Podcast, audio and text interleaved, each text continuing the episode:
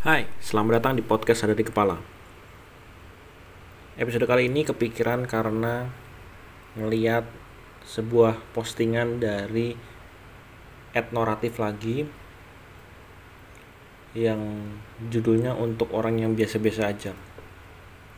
Cek aja postingannya, bikin anget banget karena jadi berhubungan dengan apa yang saya omongin di beberapa episode yang lalu tentang kemarin ya episode kemarin nggak salah. Tentang bahwa kepopuleran itu bukan untuk semua orang. Dan seandainya kita pun tidak populer artinya kita tidak e, dapat lampu sorot dalam dan kita nggak dapat panggung dalam kehidupan ini ya nggak apa-apa. Dan memang nggak semua orang itu bisa dan mau untuk dapat sorotan tersebut. Uh, sebenarnya gini. Kalau dipikir-pikir lagi ya yang terpenting itu bukan semua orang tahu dirimu bukan semua orang tahu tentang diri kita tapi bagaimana orang-orang walaupun itu cuma satu atau dua orang merasa apa yang kita lakukan itu berarti dan bermanfaat buat mereka ada kebaikan yang dirasakan oleh mereka atas kehadiran kita. Sebenarnya kan hidup itu kan gitu ya. Hidup itu kan sebenarnya sesimpel itu. Memberikan manfaat buat orang lain. Gak usah muluk-muluk semua orang tahu, semua orang ngerti, semua orang uh, mengagumi diri kita gitu. Dengan kita berbuat hal yang sebenarnya kita nggak pernah sadari, mungkin kita udah ngebantu seseorang. Mungkin dengan kita menegur sapa seseorang yang sedang punya masalah kita bertanya kita mendengarkan itu pun sudah cukup untuk melegakan hatinya. Mungkin ketika seseorang sedang berbahagia kita mengucapkan selamat kita ikut berbahagia juga itu sudah menambahkan lebih-lebih dari segala sesuatu ya untuk orang tersebut. Ataupun kita bertanya kabar tanpa tendensi apa pun terhadap seseorang tanpa ada udang di balik batu. Bertanya kabar aja gimana kabarnya? Itu tuh udah nyenengin udah udah udah bikin hati seorang mungkin hang anget gitu dari hati yang tadinya mungkin murung terus tiba-tiba ada yang bertanya kabarnya dia merasa dipedulikan. Ya itu udah luar biasa banget. Jadi nggak semua orang memang hal nggak semua orang dan nggak selalu kita tuh gimana ya intinya ya? Ya jangan menganggap bahwa untuk melakukan sesuatu kita tuh harus populer. Terus kemudian dengan cara ngasih seseorang ratusan juta dengan sesok dengan dengan misalnya kita tuh kayak di kayak konten-konten youtuber yang ngasih atau mengeksplorasi kebaikan mereka untuk jadiin konten. Dan nggak masalah sih sebenarnya. Orang mau bikin itu pun yaitu hak mereka itu uang uang mereka. Itu memang mungkin uh, dengan begitu dia bisa mendapatkan pendapatan lebih lagi untuk bantu orang which is ya bagus-bagus aja. Which is memang jalannya mungkin harus seperti itu. Tapi buat kita yang ya biasa-biasa aja ya nggak usah uh, terpaku dengan hal itu. Banyak kok hal-hal yang biasa-biasa aja yang bisa bikin luar biasa hati orang lain. Um, ini tuh kayak jadi kayak kepikiran ya. Kayak kena apa bedanya orang-orang yang hidup sederhana di desa dengan orang-orang yang punya um, budaya hustling atau hustle hustling has, has, hustle ya. Hustle budaya hustle untuk mengejar uang sebanyak untuk mengejar mungkin tingkat eh, penghidupan lebih lebih lebih lagi. Yang mana memang dua-duanya juga nggak jadi masalah. Kebetulan saya uh, berangkat dari desa um, tahu kehidupan di desa seperti apa tahu bagaimana uh, sesederhana mungkin kehidupan desa. Terus juga saya juga pernah ke kota besar saya lihat memang banyak orang yang rela bangun pagi bahkan subuh harus berangkat untuk mencari uh, penghidupan pulang malam bahkan bisa nginep sampai-sampai. Dan ya itu punya jalan hidup masing-masing. Yang nggak ada yang salah juga. Cuman saya tuh ngelihat dari kacamata orang desa gitu. Kenapa orang desa istilahnya mereka dibayar kan gini. Um, kakek saya itu kebetulan adalah seorang buruh tani. Jadi bukan petani. Ya petani tapi uh, bisa dibilang buruh lah. Karena tidak punya sawah jadi hanya bisa menyewa menyewa sawah menyewanya menyewa lahan dari orang yang punya sawah terus dikerjakan nanti hasilnya dibagi gitu. Dan hasilnya pembagiannya itu bukan uang ya. Ya mungkin ada uang juga sih. Cuman yang saya tahu sih pembagiannya adalah dari hasil panen. Misalnya eh, panennya berapa ton? Kemudian eh, biasanya si mbah saya eh, kakek saya itu dapat sekian puluh kilogram mungkin uh, dalam bentuk sudah beras ya. Karena kan panen kan tontonan itu kan bentuknya padi.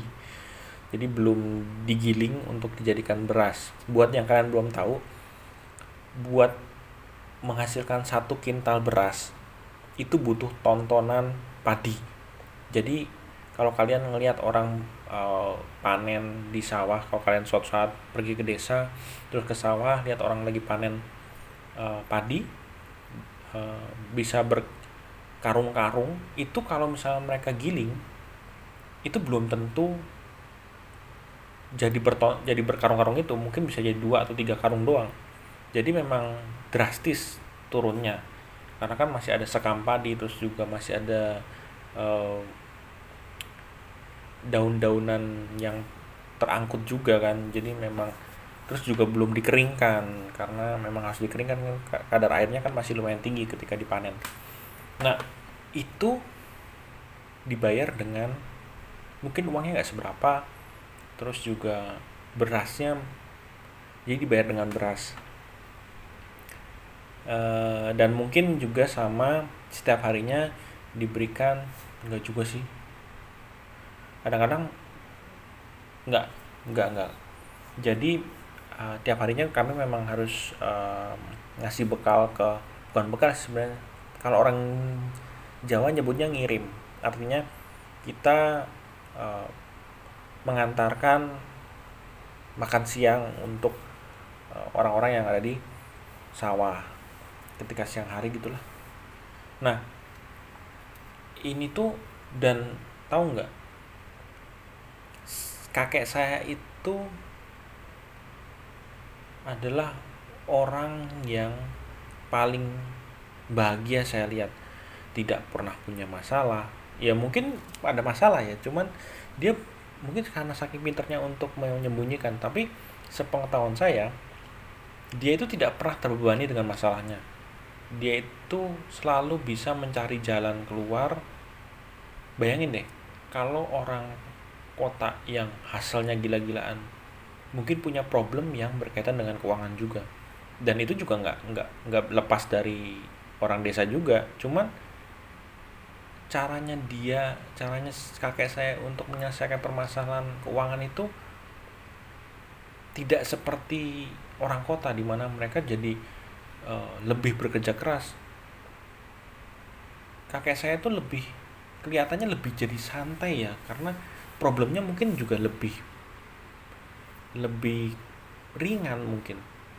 Dalam takaran kalau misalnya perbandingan antara keuangan ya kalau masalah perba masalah yang harus ditanggung setiap orang kan memang punya takaran masing-masing. Orang bisa menahan ini belum tentu orang lain bisa. Atau orang lain melihat suatu masalah mungkin kecil tapi belum tentu buat orang lain juga. Nah itu masing-masing kadarnya. Jadi kepikiran dan hidupnya itu bisa bukan santai sih lebih tepatnya uh, uh, tidak tergesa-gesa. Lebih uh, bisa menikmati hidup ketika di desa itu. Terlepas dari perkembangan zaman yang gila-gilaan buat yang kalian belum tahu waktu PS per PlayStation 1 itu keluar saya itu cuma bisa nonton orang main. Karena uh, ya saya tidak saya pengen pengen. Cuma saya tidak menjadikan itu takaran untuk oh, wah harus begini untuk happy gitu. Enggak. Begitupun ketika ada konsol lain uh, misalnya PS2 terus kemudian eh, PS3 itu pun tuh tidak tidak jadi takaran uh, oh harus begini harus punya ini gitu. Kalau misalnya bahagia enggak.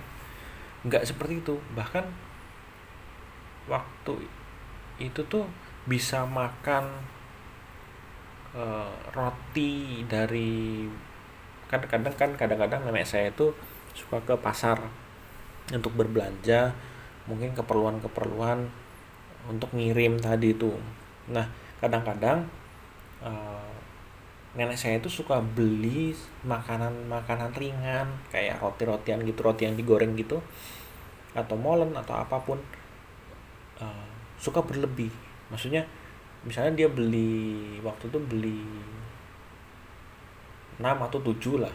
Sedangkan yang bekerja di sawah itu mungkin hanya bertiga. Jadi kan mungkin disisakan satu di, dari call 7 disisakan satu buat saya itu udah wah gila banget lah senangnya udah minta ampun banget.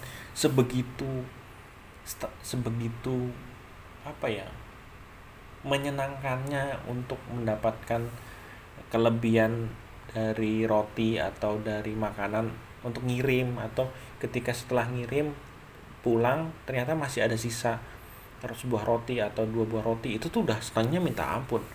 Sebegitu sederhananya saat itu tuh. Mungkin bisa diba dibandingin ya saya sih nggak tahu ya karena saya juga nggak pernah ngalamin seneng punya PlayStation 1 atau PS2 cuman saya bisa berani bilang mungkin sama kali ya bahagianya dan ya saya sih juga um, tidak menyalahkan sih kalau memang yang punya PS itu merasa bahagia. Ya memang takarannya beda-beda sih takarannya itu beda-beda. Tapi sekali lagi buat teman-teman yang dan dengarkan podcast ini episode ini kalau kalian melihat orang lain lebih bersinar dibanding kalian mungkin porsi kalian bukan sebersinar itu tapi ke, percaya deh apa pun yang kalian lakukan apa pun yang kalian kerjakan itu punya efek dan dampak yang sama sebersinarnya dengan apa yang dikerjakan oleh orang-orang yang populer itu. Hanya mungkin skalanya lebih spesifik ke orang lain yang kita kenal ke orang lain di sekitar kita mungkin tidak seluas atau tidak segeneral kalau misalnya orang yang terkenal untuk memberikan ya, hal-hal yang baik gitu. Tapi sekali lagi jangan pernah ngeremehin kemampuan yang kita punya. Jangan pernah ngeremehin seberapa kuat apa yang kita bisa berikan kepada orang lain. Even itu cuman sapaan tadi itu. Ya thank you banget sih buat postingannya etoratif karena benar-benar ngebuka pikiran kalau untuk jadi bahagia untuk bisa memberikan kebahagiaan orang lain tuh nggak nggak harus ribet nggak harus uh, apa ya bahasanya ya heboh banget gitu. Nggak nggak harus. Kalau bisa dan kalian punya dikasih uh, kesempatan untuk bisa uh, luar biasa populer. Sehingga apa yang kalian kerjakan atau apa yang kalian berikan atau apa yang kalian lakukan buat orang lain itu berdampak luas. Berarti memang uh, ada misi khusus yang yang diemban oleh kalian untuk bisa memberikan hal tersebut dengan secara luas diketahui orang banyak. Tapi pun kalau tidak berarti kalian diberikan misi khusus untuk memberikan kehangatan di orang-orang tertentu yang mungkin aja suatu saat bisa jadi lebih bersinar dibanding kalian. Uh, kayak guru ya. Banyak guru yang terkenal. Dan banyak lebih banyak lagi guru yang mengajar dengan ya tanpa tanda jasa itu tadi. Dan mungkin ada murid-murid mereka yang suatu saat akan menjadi orang-orang yang sangat luar biasa dan selalu mengingat apa yang diajarkan oleh guru-gurunya. Atau um, sesama rekan kerja mungkin kita melakukan kebaikan. Mungkin kecil tapi saya tuh percaya kalau kebaikan itu menular. Kebaikan itu kayak parasit. Um, dalam tanda positif ya dalam tanda kutip dan dalam nilai yang positif. Uh, parasit itu kan kayak kalau misalnya Christopher Nolan tuh bilang parasit itu seperti ide ide itu seperti parasit. Begitupun kebaikan. Ketika sudah tertanam sudah merasakan oh kebaikan ini yang saya terima. Saya sih berani bilang sih orang pasti suatu saat itu pasti akan juga berbuat baik kepada orang lain yang mungkin nggak langsung ya. Cuman saya sih percaya kebaikan itu akan kembali ke pemberinya. Entah dalam bentuk apa pun.